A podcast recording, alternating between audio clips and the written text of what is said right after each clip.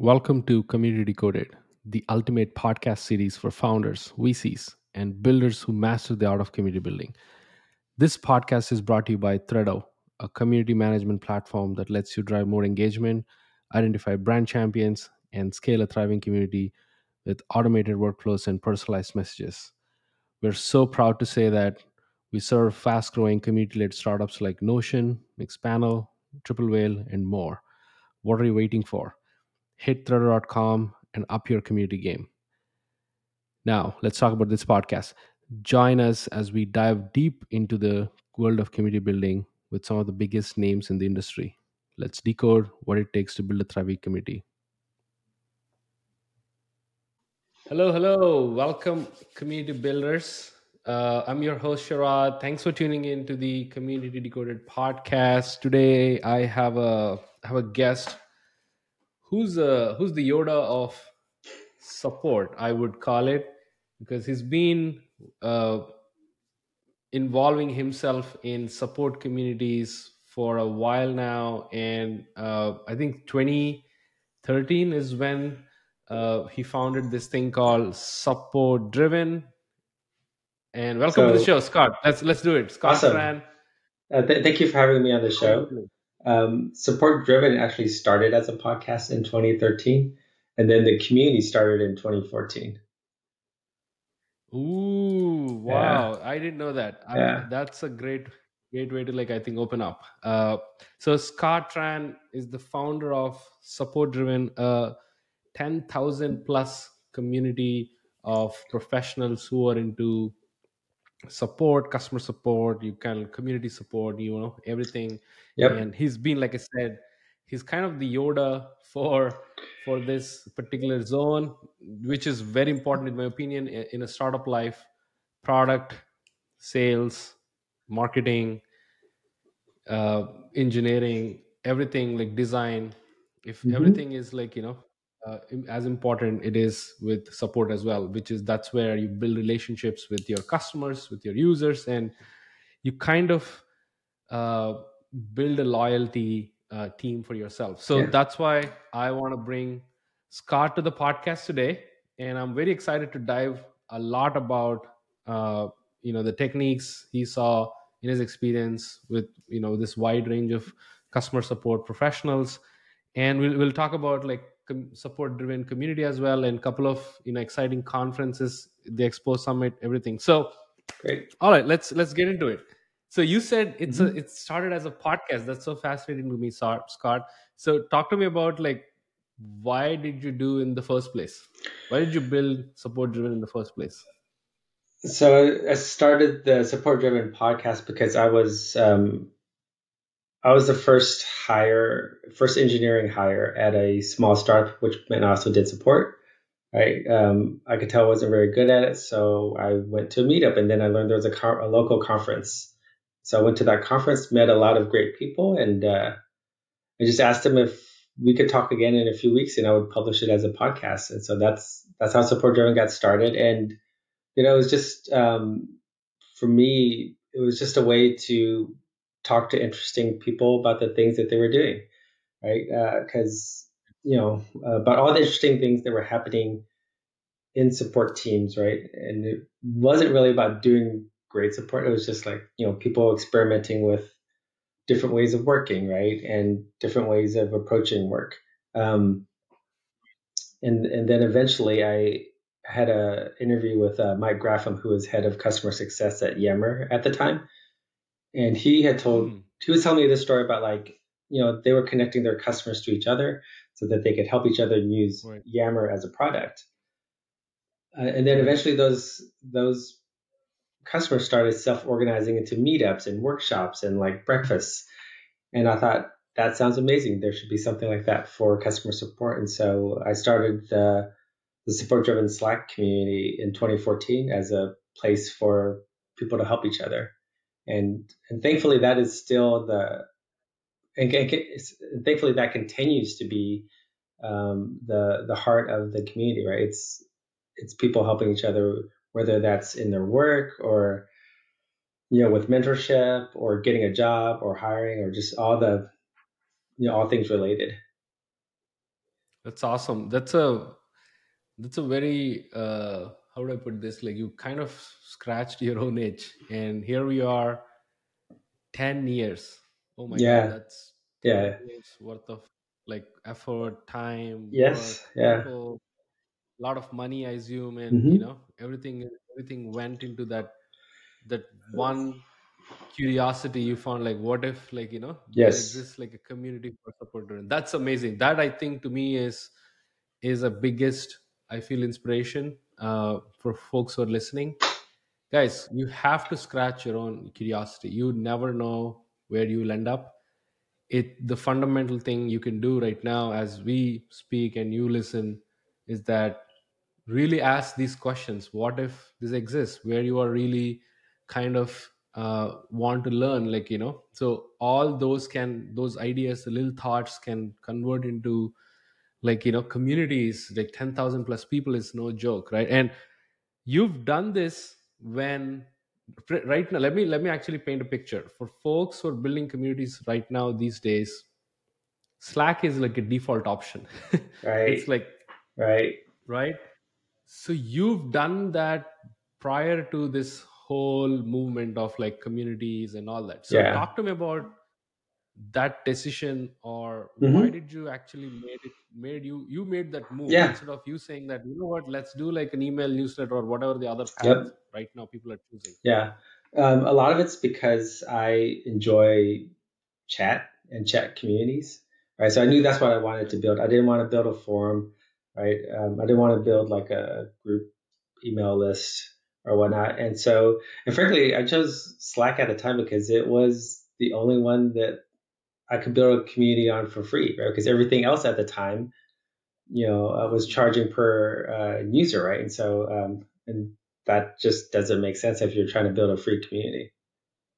right Yeah, and, and it worked out because you know what, what really worked out for us, especially in the beginning, was uh, because so many technology companies were also starting to like adopt Slack, right? That it made it very easy if you worked at a tech company, right, to just add support driven as another tab in your Slack app, right, versus having to like go somewhere else or install some other software. And I think that's probably continues to be true today.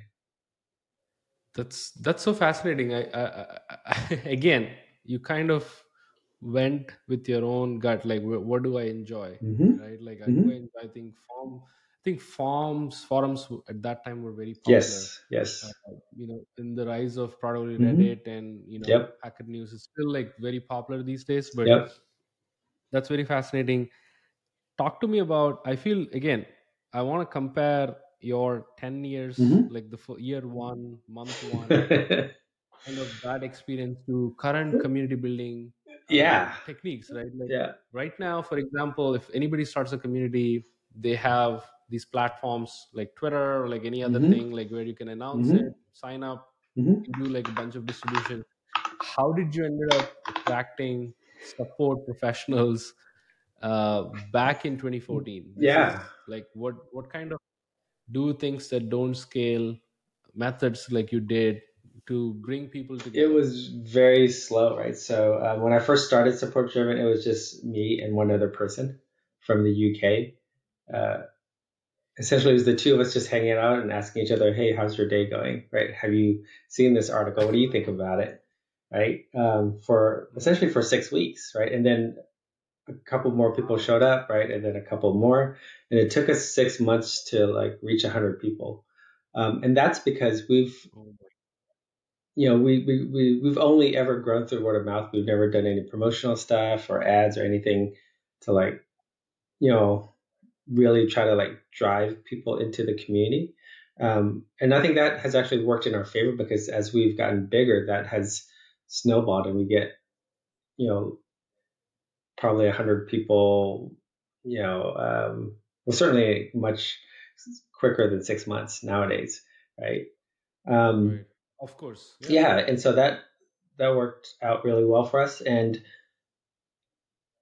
and, and you'll even um, now right gr- trying to grow the size of the community is is continues to not be a focus right because i remember early on uh, people would ask like oh so what are your plans how big do you want the community to grow and you know that's never been um, I've, I've never been concerned about that, right? Because it's it's so much about the relationships and are people getting value, right? Are they, you know, do they want to be in the community? Are they making meaningful relationships? Are they getting meaningful help?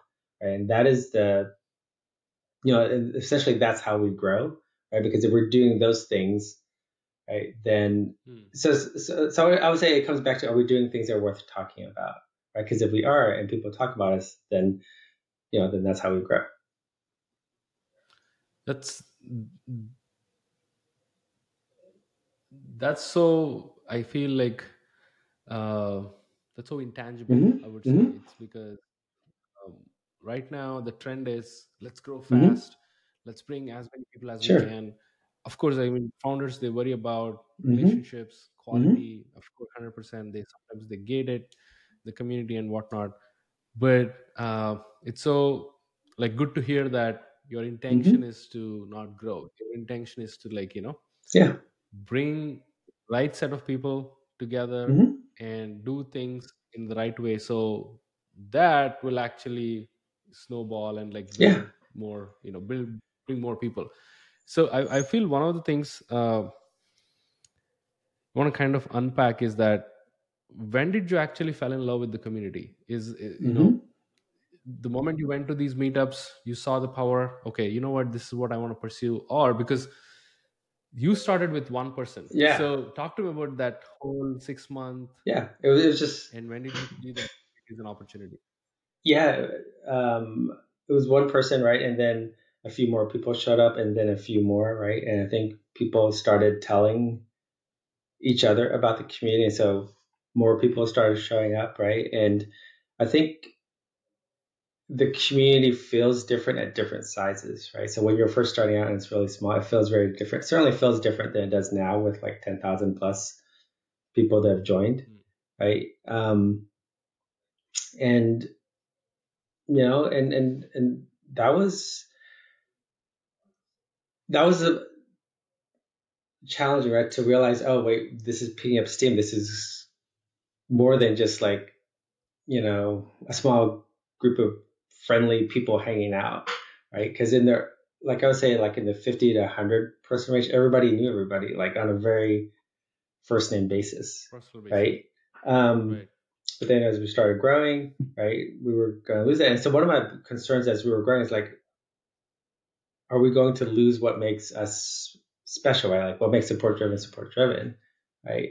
Um, and so far we've been able to hold on to that, right? Where, you know, the focus of the community continues to be helping each other and like that's you know and that's what brings in people and if that's something that they want to be a part of right then they very naturally kind of click and fit in. If they're if that's not if they're not interested in that then you know that's okay too right? Because i think it's um important to recognize like you know you can't be everything to everybody right? Mm. um and that's okay right? And so um you know and uh yeah and, and, and so who knows maybe at 20,000 30,000 50,000 you know we'll have we'll we'll have to make some other changes or or why not to kind of maintain the culture but like that's that's what I'm hoping to to do is like no matter what size we are right that that is still what brings people together that's still you know how they're participating in the community. Um, hmm. And then for me, especially in the early days, it was just like, oh, this is fun. I'm hanging out with people. These people are cool, hmm. right? Uh, and it it didn't, you know, because like this was just a Slack community, right? Like there was no blueprint or no examples of like how do you build a business around this, right? Um, right. And so you know, I was wondering like, well, where does this go and, and how does this work, right? Um, and and then back in 2015, several community members asked if Support Driven could host a conference, and mm. oh wow, and if, you know, because because in customer support, there's not a lot of conferences, right? I, I, think it's very underserved as an industry, given the number of people in it, given right. just the number of like resources that are put into it. Um, Right. So first I said no because when someone asks you to host a conference, like they're asking you to throw a party and they may or may not show up, right? Um, but you know, I knew we had people in our community who had experience, right? And so the, since this question kept coming up, I asked them, well, how, how do you do it? Like, what, what do you, how do you approach it, right? And uh, and, and luckily the community came together um, and supported the idea, and so we we were essentially donated the the venue for the first conference, which was huge because that's that's the single biggest cost. Um, Automattic used to have a space in San Francisco, and, and they're like, yeah, you can use it for the conference. Um, and so then we did a Kickstarter for it, right? And we asked for 10K in the Kickstarter and we hit that goal in the first day. Um, wow. And we ended the Kickstarter with 53K, right? Which, yeah, so, so that was kind of the, the, the I'll say that was the turning point, right? Where, where I saw like, okay, now there's, you know, there, there's demand for for a conference like like what we were putting together, right? And um, right. so after we did the first conference, I talked to a lot of people in the community. I wrote a blog post and said like, I want to, you know, I want to put more time into support driven, and the only way I could see doing that is if I could figure out how to turn it into a job, right? And so since 2016, when, when we actually held the first conference, I've been working on support driven full time. Wow, that was actually my follow-up Yeah. question, which is 2014. You still have a you Yeah. still had a job, Yeah. and you were kind of Yeah, this was just like a little like hobby, you know, side thing, right? Yeah. right. And the monetization Mhm. piece, when is that the the conference is the like the first Yep. Like Yep. The conference was was kind of like the first um, Wow, you know, way for for us for support driven to make money for for me to enable me to work on it full time. wow, that's awesome. And Mhm. talk to me about uh, the 10 years, Mhm. the zero to use Scott, and the other UK guy, Mhm. Like where you are right now, the 10K plus people. Did the growth happen steadily, Mhm. slowly, or did you see like a spike? You know? Yeah, it was it was very steady, right? In, in in a slow way, right? But it's a it's a lot like a um, snowball moving downhill, right? Because so let's say with a hundred people, right, and and they're telling other people about it, right? Then we get a trickle, right? But when we've got like a thousand people, right, then that trickle becomes like a stream, right? Um, Hmm. and so you know, so it's gone. Um, you know, so so so now we get a lot of you know, I think probably get a hundred people, like maybe in like two weeks or so, right? Because so it, it's still very well, it, it- it's always been like word of mouth driven, and then you know the other interesting thing about how we grow is that anytime we do a conference, we grow because there's always people who Hmm. come looking for a conference first, right? And then they discover like, oh, this conference is hosted by a community. Let me check that out, right?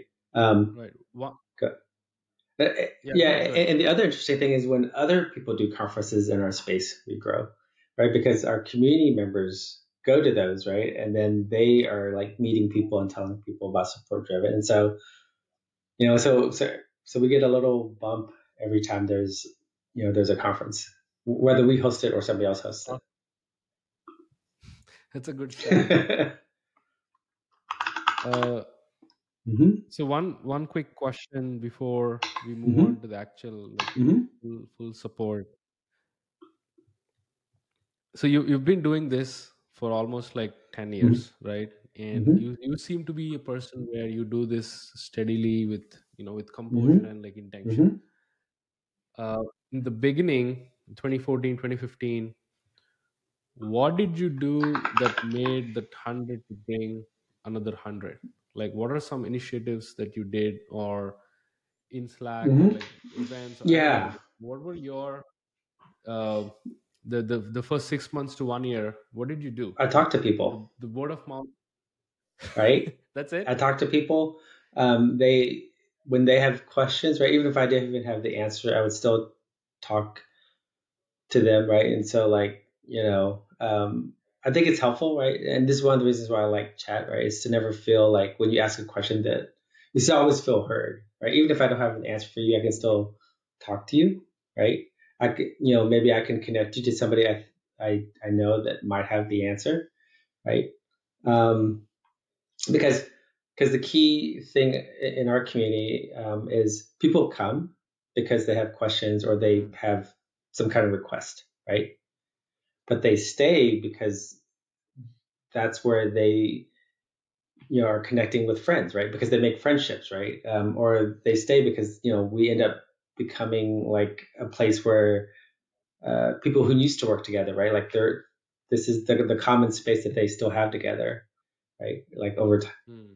and so it's and that that's true for us today. So, um, you know, we encourage, right? We support. We we want people to like connect, not just on a professional level, but also on a personal level. So in our community, we also have channels for like personal interests, right, and personal, um, you know, and and and and, in uh, different locations, right? So the people who are, um, you know, like in San Francisco or Portland or or Berlin or, or whatnot, mm. can all like have a space to like connect together. Um, mm.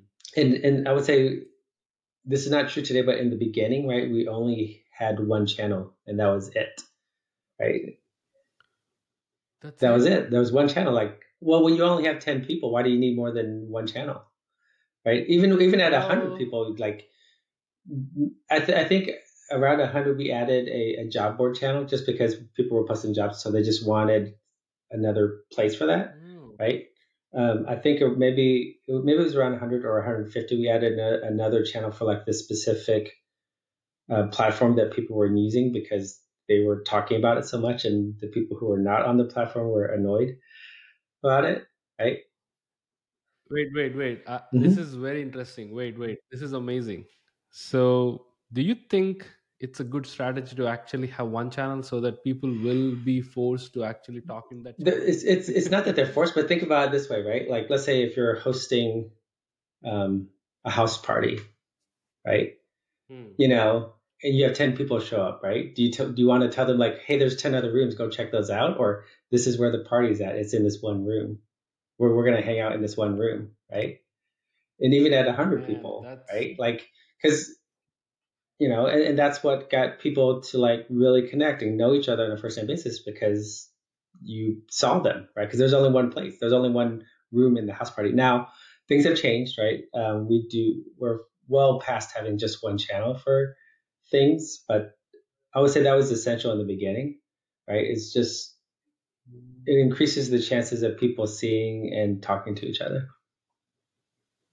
That's really good. That's a great tip. I feel instead of really, like you said, opening up the whole mm-hmm. house, we'll all sit in the living yep. room. Yep. yep. This is where the party's at. This is the party, and that's it. You come join mm-hmm. us week over week and I feel the, in a way, if everybody's talking in one channel, mm-hmm. everybody knows everybody mm-hmm. one yeah. way or the other. If you think yeah, yeah, that actually is the most important thing uh, in the mm-hmm. beginning. Yeah, right? like if like I said, I feel if we see signals like people are posting more mm-hmm. jobs, that makes sense. Mm-hmm. Now there is a more chance for people to actually interact in two rooms yep.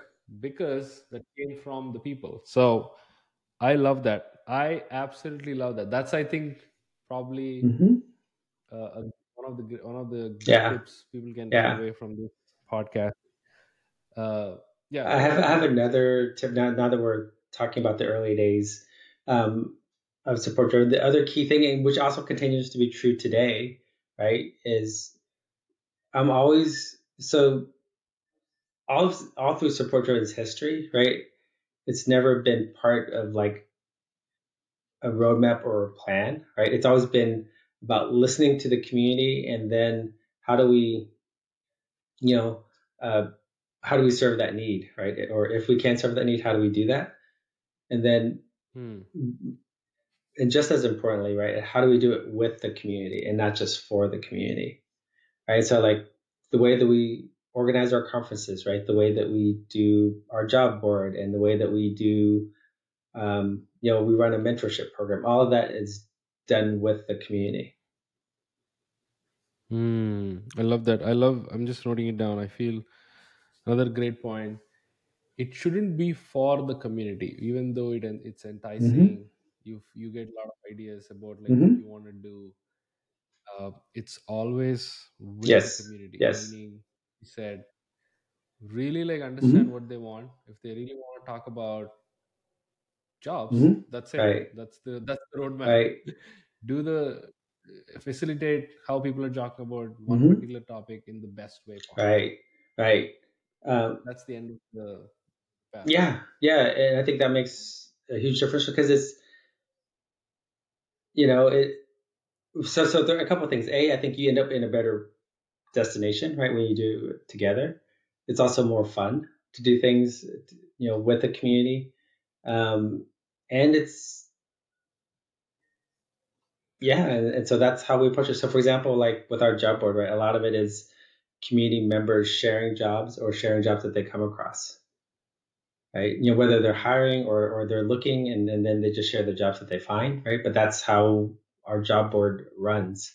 Right. Uh, our conferences, right. We, um, you know, we, we set up this uh, talk editor program so that when someone comes to speak, because, you know, we, we recruit from our community for our speakers, right? And a lot of them have, you know, they're experts in what they do, but they're usually not experts in public speaking, right? And so we connect them with another community member to give them feedback, right? To, you know, help them polish their presentation. And, and that, you know, um, has worked out really, you know, great for us.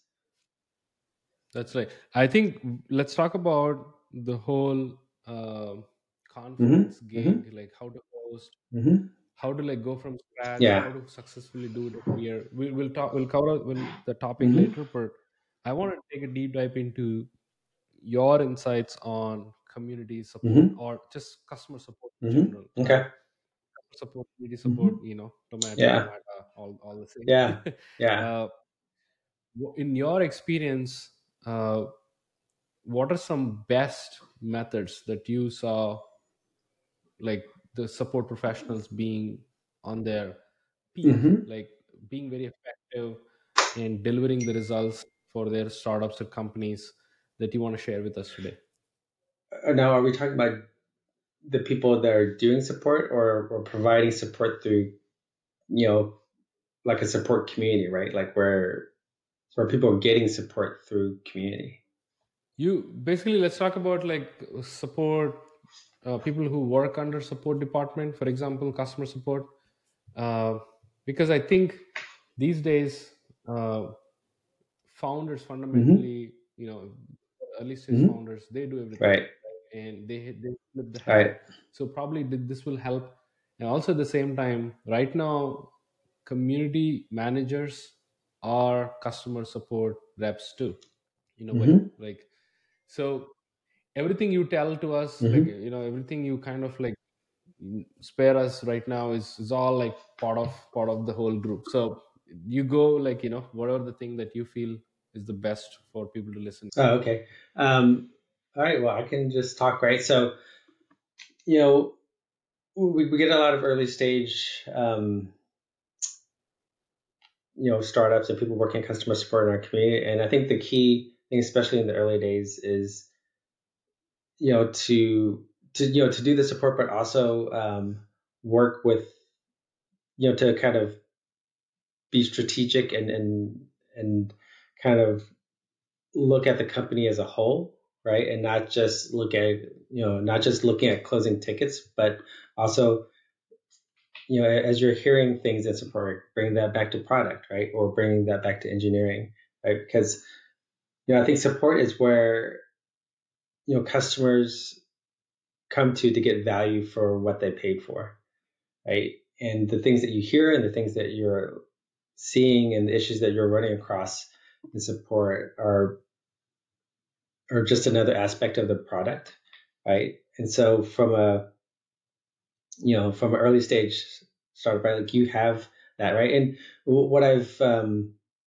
seen in you know with uh, interviews with with founders, right, is that they in the early days when they're doing it, they have that and, and they incorporate that back into the product, right? And then eventually they bring on support person, so now they're not as connected to it, and a lot of them miss it, right? So kind of, I think the opportunity for support is to continue to bring that back, you know, to the rest of the company, right? Um, because you know the biggest advantage a startup has is its you know flexibility it's being nimble right and being able to like adapt and listen and make changes compared to like a really large competitor right so that's um mm-hmm. you know that's key right and i think one you know the benefit of joining you know of being in a community or being connected to people that are doing what you're doing is that you can learn from them right you can learn from their experience you can learn from their mistakes right? And and you can also help other people who may be at an earlier stage, um, you know, than you. So uh, yeah, so so I think that those are the hmm. you know key things about um, you know if you're doing support at a early stage startup. Okay, sorry. Cool. Uh, let's switch gears a little bit, Scott, and uh, I want to understand your philosophy behind. You know, I think you've heard, you've told me this prior to the you know the recording as well, where while we were like chatting offline. Uh, you seem to have this philosophy of mm-hmm. building mm-hmm. a community first, and then focus on building a business next. So elaborate it. Talk to me about it. How do you? How did you like you know come to that conclusion? from your experience, uh, if you can share. Sure. It, it, it, you know, I came to because that's how we started, right? The community came first, and then we did the first conference.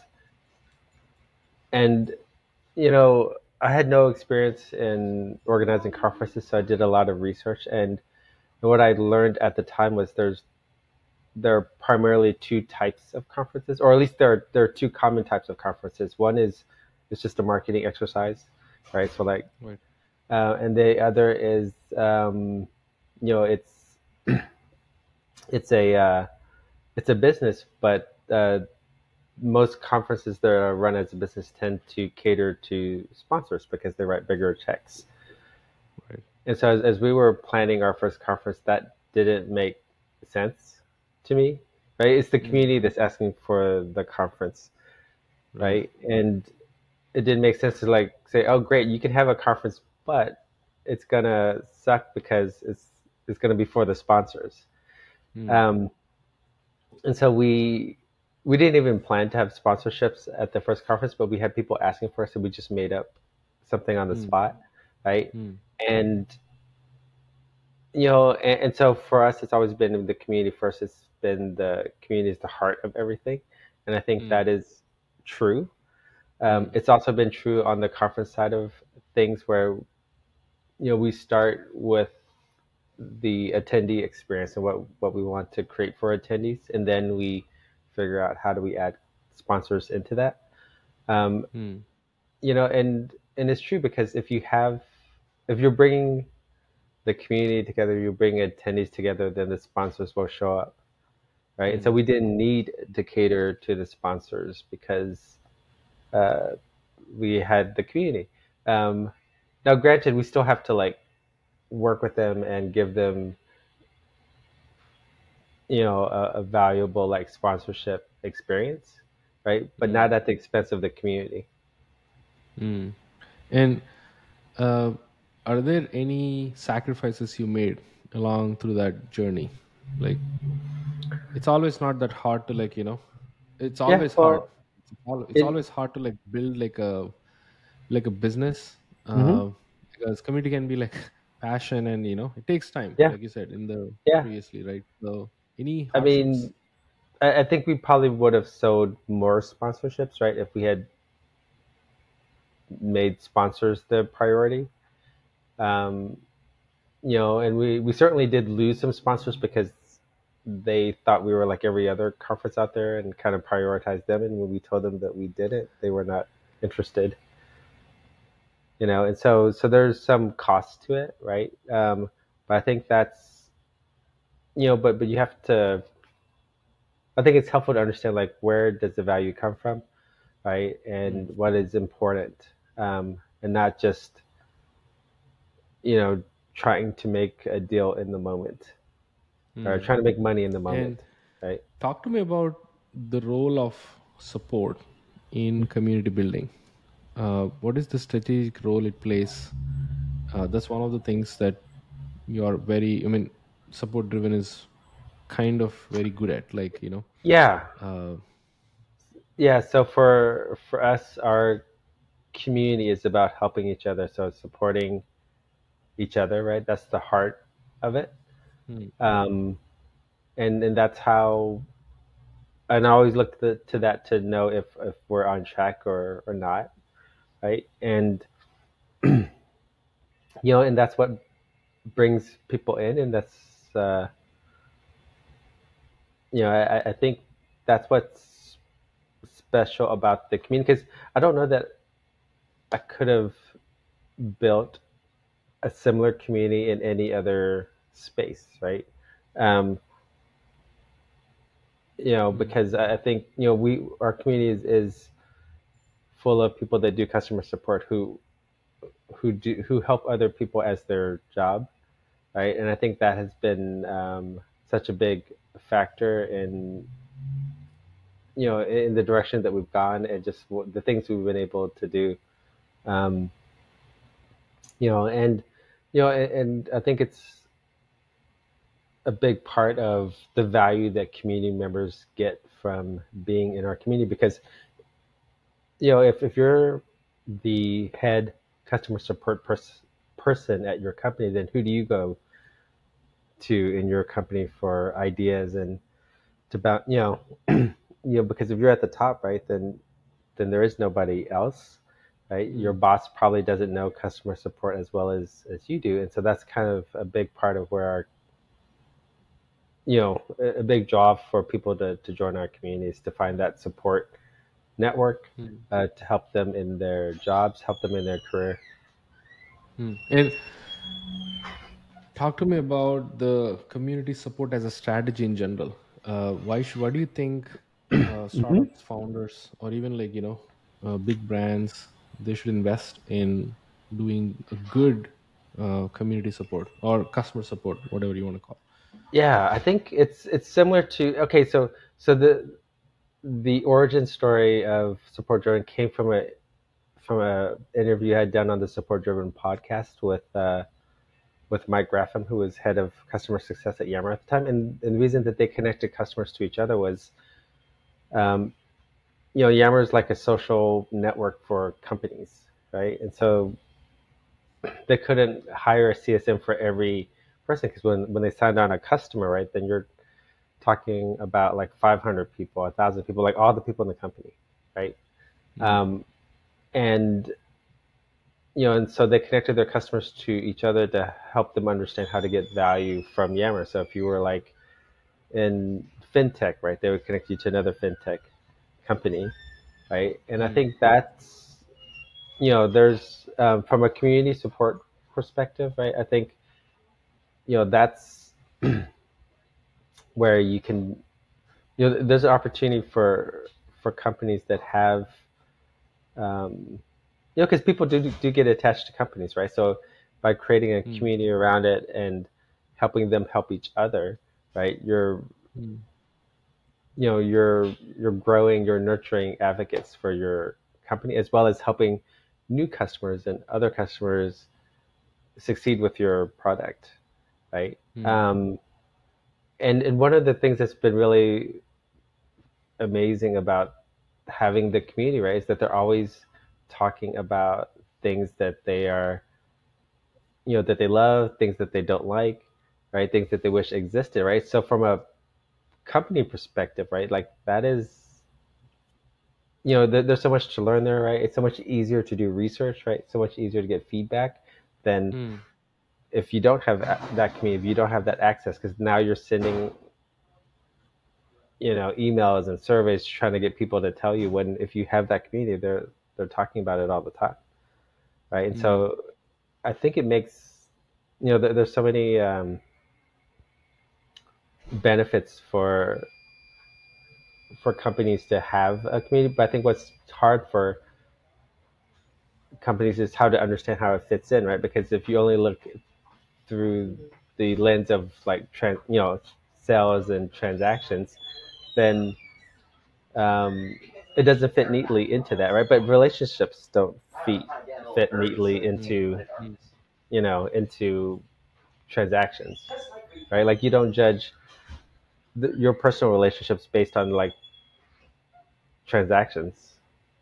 Hopefully, Right. Hmm. You've been in this uh, in this zone. I mean, I would hmm say the niche for more than kind of like ten years now. It's it's nine, Uh, right? But it's getting close. It's getting close to ten. getting close, getting close. I would I would still count the 2013 of your Yeah, experience. You know, the Slack. yeah. So let's let's let's call it ten years. Okay, all right. Uh, but so the thing I want to kind of uh, want to kind of like you know understand what are some companies that come to your mind when you think about great customer support or community support and why do you think hmm they're doing a good job Um, you know, I think WordPress does a good job around their community because they're open source, right? So they've got that built-in uh, base, right? And they have a lot of people contributing to it, and so you know, and I think they do a good job of of of growing their ecosystem because I think that's the opportunity and the evolution, right, Hmm. of a community is to grow into an ecosystem because that's that's what Hmm. we built around support driven. Um, Hmm. because it's not just people in customer support, but it's also the vendors. It's also people who are looking for their first jobs, right? Hmm. And you know, and I think so. Companies that have that and take care of that ecosystem, right, Hmm. do do it well. So like you know, and I, I think there's a lot of platform companies that do that well because they see it as an ecosystem. So for example, like Salesforce has is an ecosystem, right? And I think they um, you know they do a good job of and and also like you know in other companies right that have a platform model that are doing it well are, are good examples of Hmm. Uh, you know maybe you could call it like an evolved community right? Right. Because it's not just bringing people together but now they're you know they're there because they're they're growing together. They're they're doing business together right? They're right. supporting each other and, and all this like other like related stuff that happens. Hmm. um yeah and yeah in your experience uh, what are some different ways you saw people doing support? Any any particular specific examples or uh, company names that hey they do a different job like regular you know? you know so, so something that has happened maybe in the past year and a half two years is companies are providing support on slack right? Hmm. um, which is relatively new. And I, I remember there was a lot of resistance to it in the beginning when people were starting to do it. And of course, people were like, "Well, it's it's not a support tool. We shouldn't be doing support in there." Hmm. Um, Hmm. but ultimately, right, you support people where they are, right? And if Hmm. that's if Slack is where they are, right, then that's going to be more effective than trying to make them like come to you. Um, Hmm. so I'm really excited about that because that connects you know, so the support piece, but it's also an opportunity to build community as well, right? Because if you already have all these people that are in the same space, right, then you you can build community. Right. And talk to me about like you know any tips for you. I love that. First of all, I think that's a new trend for sure. hmm Even we Yes, Threado, yes. we we do like this uh you know private Slack channels hmm with our customers where we are like on top of them every day. They need anything, we'll like you know hop on, and that's the best way hmm to even like you know get in Yeah, touch with them. yeah. It's Uh, so much better than email. exactly right like you know we're live we're, we're, we're doing this async and we're live and we know like who's online and offline and all that yeah uh, uh, so when you uh, when you go through these changes in support right Mm-hmm. Mm-hmm. uh, what kind of thinking that that develops in your mind that you try to educate your community at support driven like any i wouldn't say innovative ideas but Mm-hmm. anything that you see as an opportunity just like how people are doing on slack Yeah. find it like yo you know what there can be opportunity where we can do a better job or like adapt that model whatsoever Yeah. I, think it's. I don't necessarily do anything specifically around that because I think people see and learn from each other, right? hmm Because, like, for example, um, someone is talking about like how they are providing support support to someone else on Slack, right? Then other people will see that, and so it's just kind of you know the, the way I think of running support driven, it's it's almost um, so I have several mental models I use, right? And one of them mm is is is you know it's like being the cafe owner, right? Like you're hosting the space and you're cre- you're you're, you're making rules so that people don't like beat each other up, right? In your mm space, right? But they're doing the talking, right? And and the ideas that kind of gain traction, right? Do so organically, right? And so um, mm you know, and so so so Slack kind of becoming a support channel, right, was not mm. something that Slack itself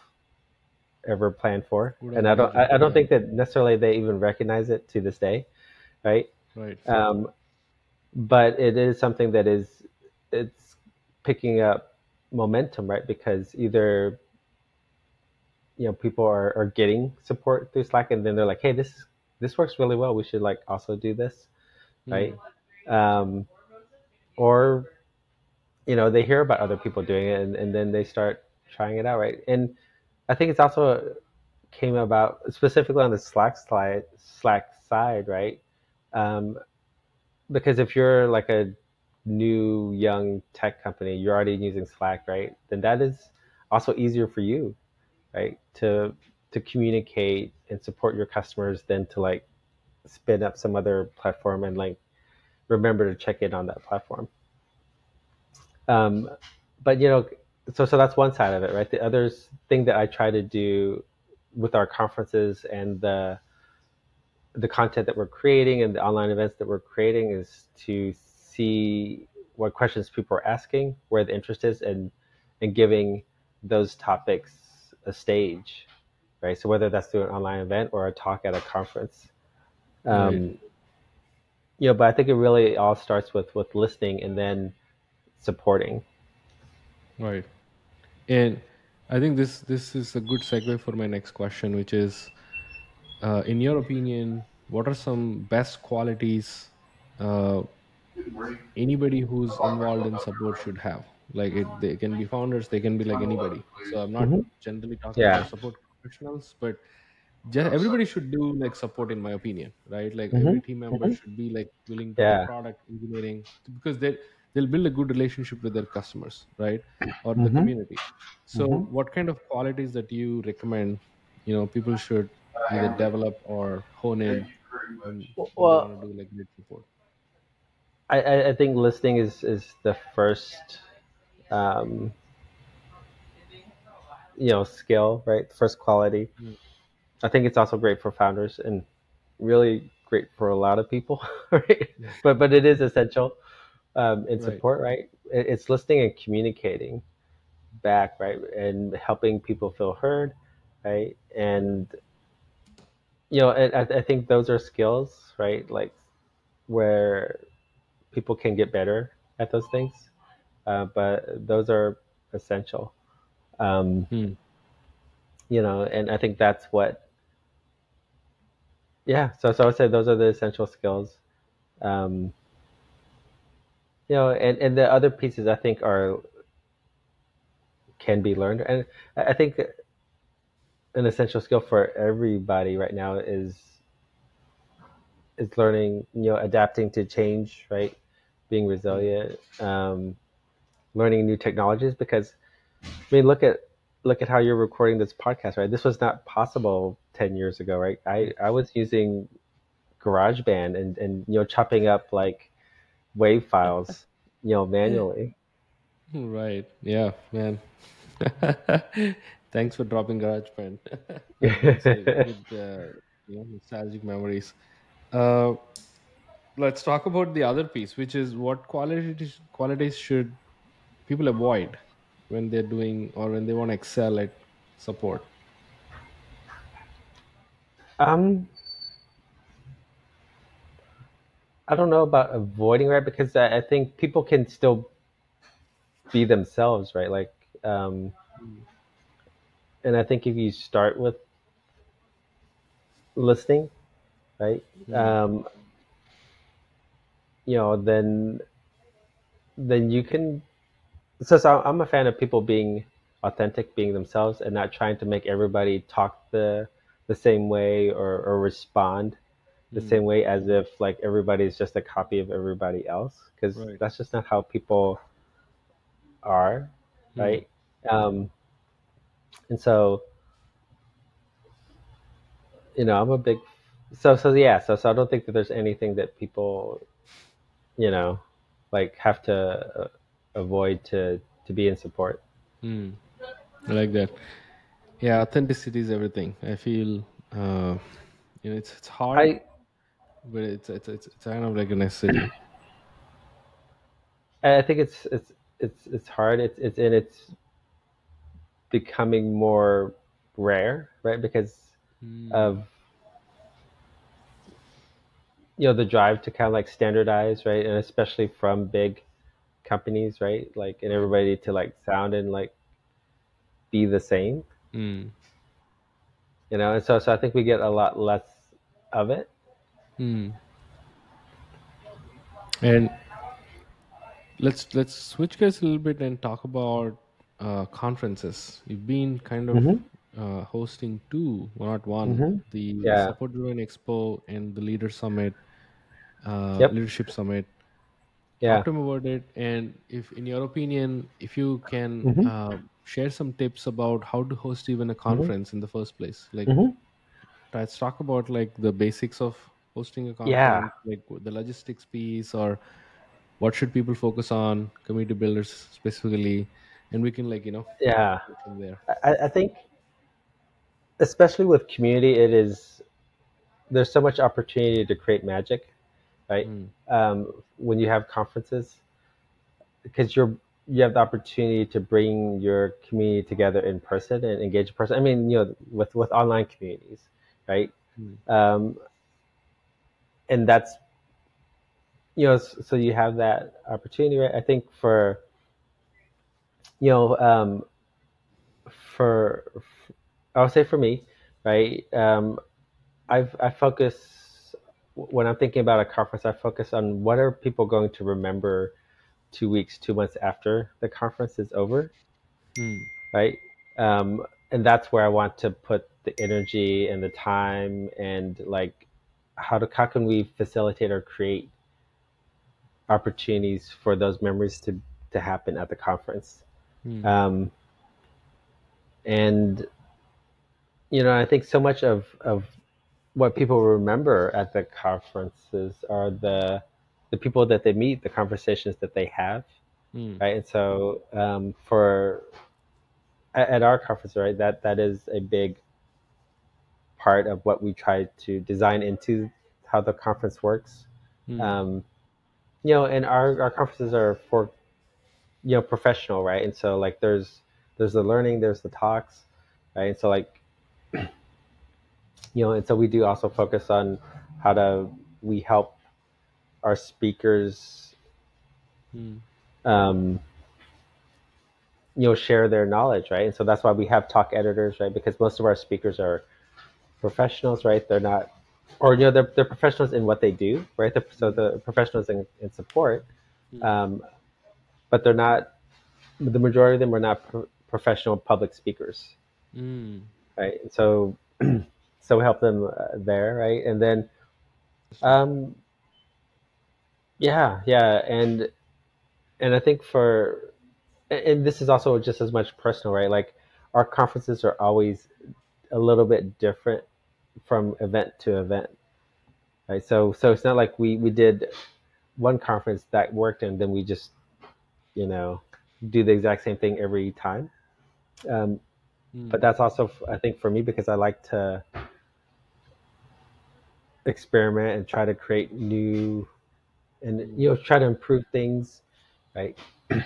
Interesting. Mm. Um, all the time. And so for so that's a lot of the fun of it, right? Of you know how can we make this a little bit better next time? Mm. Um, and so and it really starts with kind of like what is the goal of the conference, right? So having and who's it for? Right. Um, so that's why we do two conferences, right? So we have our our leadership summit, which is you know primarily for leaders in customer support, senior leaders in customer support, and this I think it was uh, this this year, right? For the first time, we we had people apply to attend. Right, so uh, we had never uh, done that before because what we had learned heard from our uh, the senior leaders in our community was that they liked to go to the conferences and they really wanted to meet other senior leaders. Um, and previously, that conference was kind of just more of a if you're interested in management, right? We're gonna like have a lot of content there, and so you'd get people who were first-time managers and people who were interested in becoming managers as well as senior leaders, and so. Mm. Um, you know, and so so we're we're always listening to the community and kind of adapting what we're doing, right? Um, and so we have this other kind of conference that we started, which was around like how to a place for the entire support team to come, right? Because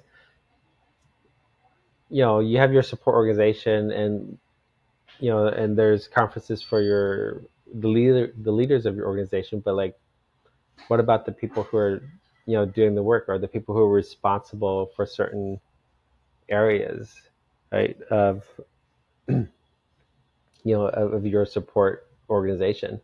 Right. and so we created uh, expo as a as that conference. So that one is has a different focus. It has multiple tracks right? So you know most support teams have a knowledge base right? So who's in charge of that? Well we've got a track for them right? Um, most teams as they get bigger start you know, having a person who's in charge of like operations and scheduling, and so we have a track for them, right? Uh, we also have a management track there, and so like you know, for all the frontline managers and kind of the, um, you know, early to like or, or beginning to like mid level managers, so we have a track for them as well, right? And so, um, yeah, and so you know, and and I think that the expo is is as as far as I'm aware of, the only conference that really kind of tries to um, is the only conference that tries to kind of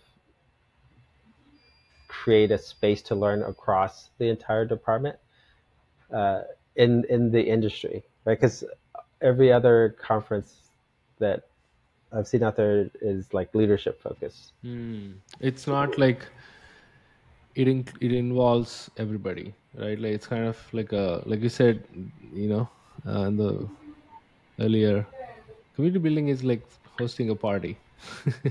Mhm. so you don't need to like It is. Yeah. and you you definitely will have like a VIP section somewhere, but it shouldn't only say VIPs only, right? Like the party shouldn't say it should be like everybody who's into the you know Well, into the idea the welcome. yeah, So I mean the reason that we uh, created Expo is that's good. is That's that's like some something that's in that involves uh, community from grassroots. And yeah, talk to me about the whole sponsorships, right? Like how do how do you approach? Is, is there any tactical advice that you can give us about like you know approaching sponsorship sponsors and getting them converted? Like so so you know the the the thing that we didn't realize at the time, but has made our sponsorships easy was by letting vendors join our community, right? hmm, Uh, because they could join our community, um, you know they were in their kind of you know getting excited about the conferences as as along with everybody else Mm. right and so for us we have never done um, anything outbound when it comes to sponsorships right like Mm. you'll Okay. we've never sent an email or a linkedin message asking somebody to sponsor right um, and so you know because they're a part of the our the community part of the ecosystem right um, Mm. they they reach out to us to ask like how can we work with you how can we sponsor with you right and so if you're running a community if you're planning to like if you want to start a business around it like let them in right and, and then make them give them rules so that they are like contributing to the community but that will make Mm. the sponsorships easy Mm. Uh, yeah, I think it's it's that's the sign for you as well uh, that you've have a, built like a strong strong community. Then you know if you're not doing outbound, that's a Mhm. phenomenal. I feel like that's a phenomenal job. Uh, before we wrap things up, I want to ask like this question: What Mhm. is your strategy at Support Driven to support the community? what is your support strategy if you want to share? Uh, how is that um look like? mhm. Yeah i think it's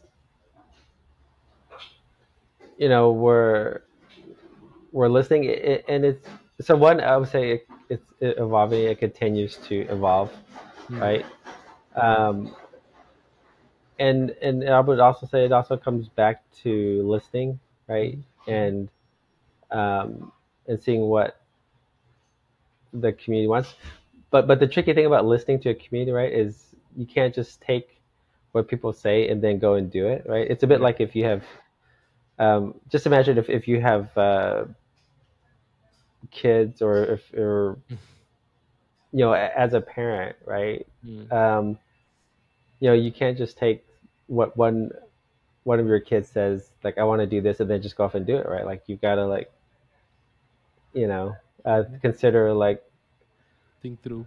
the whole family right? Um you know and you know and, and so for us the, the thing that we're working on next is is how to get how do we create the structures to create the model uh, to have the community more involved in supporting the community, right? Hmm. Um, so an example of this is around moderation, right? So so far, right, we have a model where like generally I or someone else on the team has handled all moderation issues. Right. Um, but as we're getting bigger, you know, that is not working as you know, it like that's we need a change, right? And so Mm. we're we're looking at ways to um, recruit and support community moderation, you know, Mm. community moderators, you know, and um, yeah, yeah, and I think that's the the thing, and the, I think the other thing that I look at to to know if we're on the right track, right, is um, is you know looking to see if people or, or are people inviting other people into support driven. So that's kind of the I don't have a great way to measure this because it's, it's it's a little bit messy, right? Um, but if that's not happening, then I know we're in trouble, right? Right. That that we're we're clearly need to like course correct, Mm. um, you know, because that is a big that is the way that we grow, right? And if we're you know um, if we're not doing things that make that lead people to like recommend us, then Mm. yeah, then I would say we're in trouble. Mm. Amazing. And I think you, like you said, it's true. Word of mouth is hard to quantify, you know.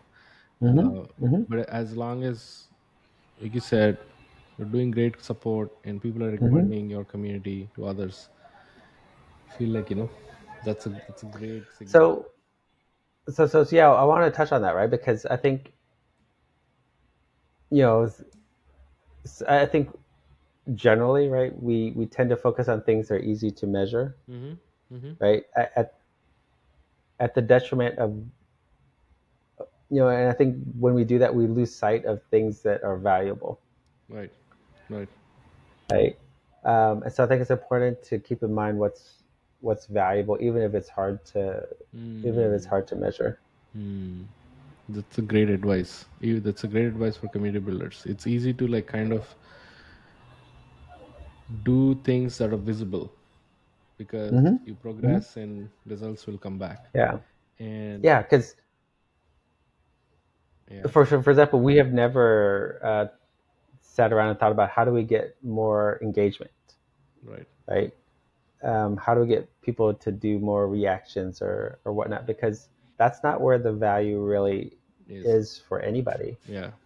right? The I, value is in like you know the conversations and the answers to the questions that people get and the relationships right, that people build in, in your community. Right. I love that. I think yeah, that's a great advice for uh, basically do the hard thing. You know, that's why it's a hard hmm thing. You hmm know, nobody does it. hmm nobody actually like takes a stab at it, right? So I love that that advice. I think on that high note we can wrap it wrap it up. Uh, right any sounds good any any closing thoughts, Scott? Do you want to share with our listeners?